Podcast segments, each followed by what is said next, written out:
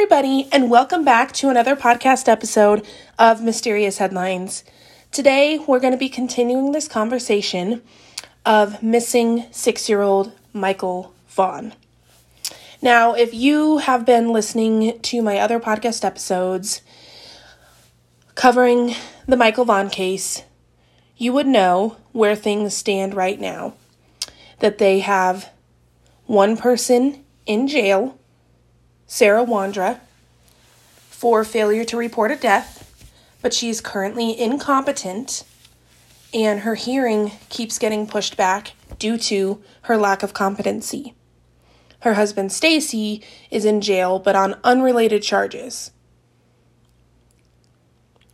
There has been no other arrests made currently in this case.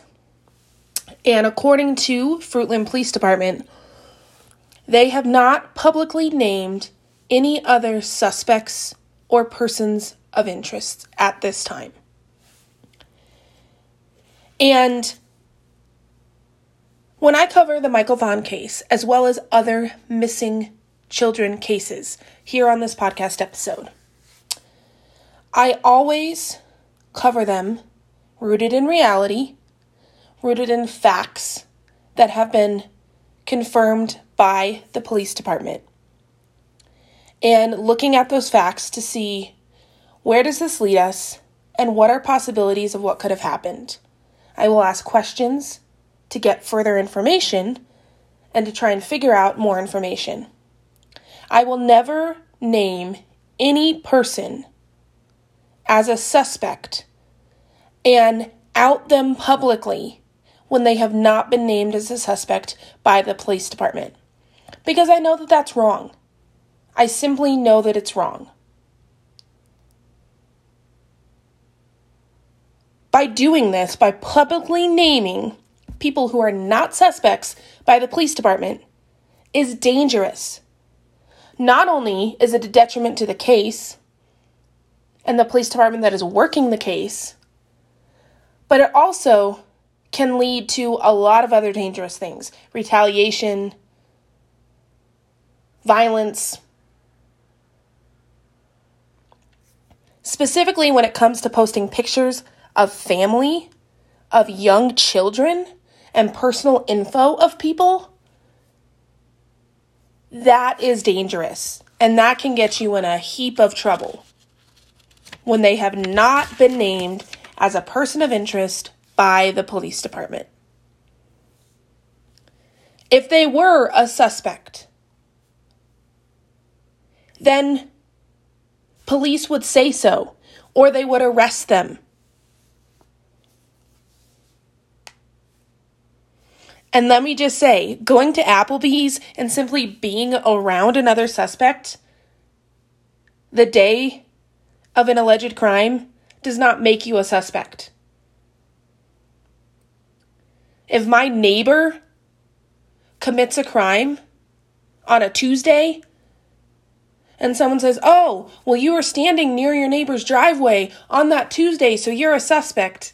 Um no, that's that's not how it works. That is simply not how it works.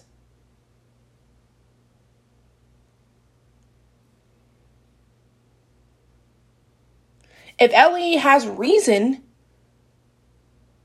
to make someone a suspect, then they will do so. They will publicly say this person is a suspect or they will arrest them. Simple as that. If they have reasonable evidence to say, yeah, this person was involved in the crime, then they will say so and they will arrest them. And if they don't, then it means at this time that they do not have any reasonable evidence to suspect that they were involved in the crime.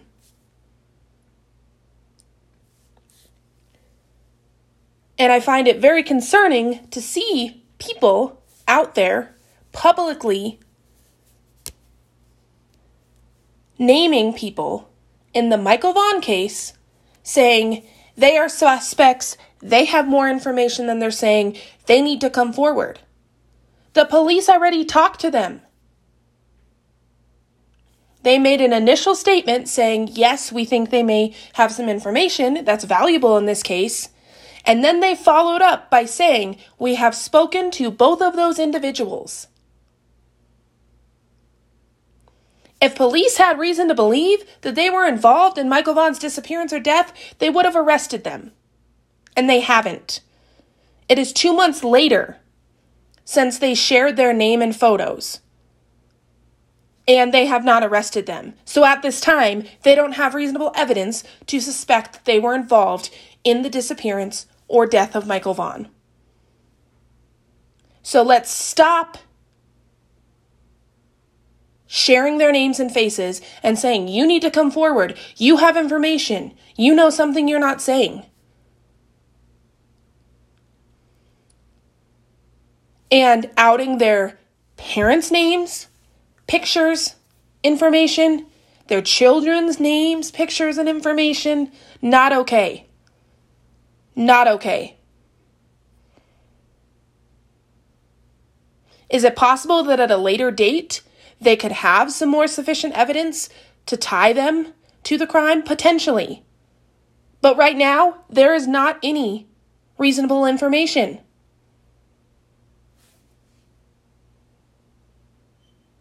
And it's also concerning that we have this coming directly from the mother of the missing child, Brandi Neal.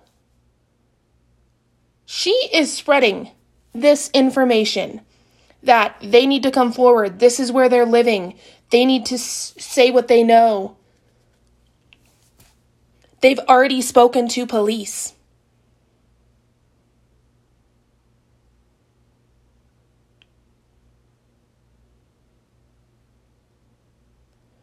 You could have a whole lot, a whole lot of danger coming towards you if you are one of the people doing this. A whole lot. If I was one of those people, one of those parents, one of those family members, seeing these posts being made on social media about myself or my family member saying they haven't come forward and they have more information than they know, heck yeah, I would be lawyering up and I would be sending a cease and, cease and desist. Because it's ridiculous. None of it is based in facts and information from Fruitland Police Department.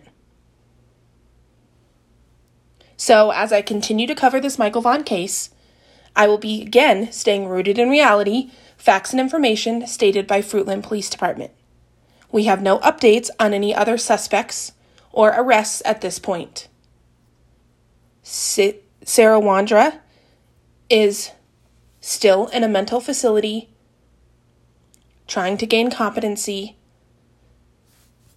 Once she does, we will be able to have a hearing and potentially gather some more information regarding Michael Vaughn's disappearance and death. Until then, we wait. We wait for more information from Fruitland Police Department. Thank you all for listening. Thank you all for staying rooted in facts and information. And thank you for sharing Michael Vaughn's face and name because he is still missing and justice still needs to be served. But we need to do it in the right way. Thank you all.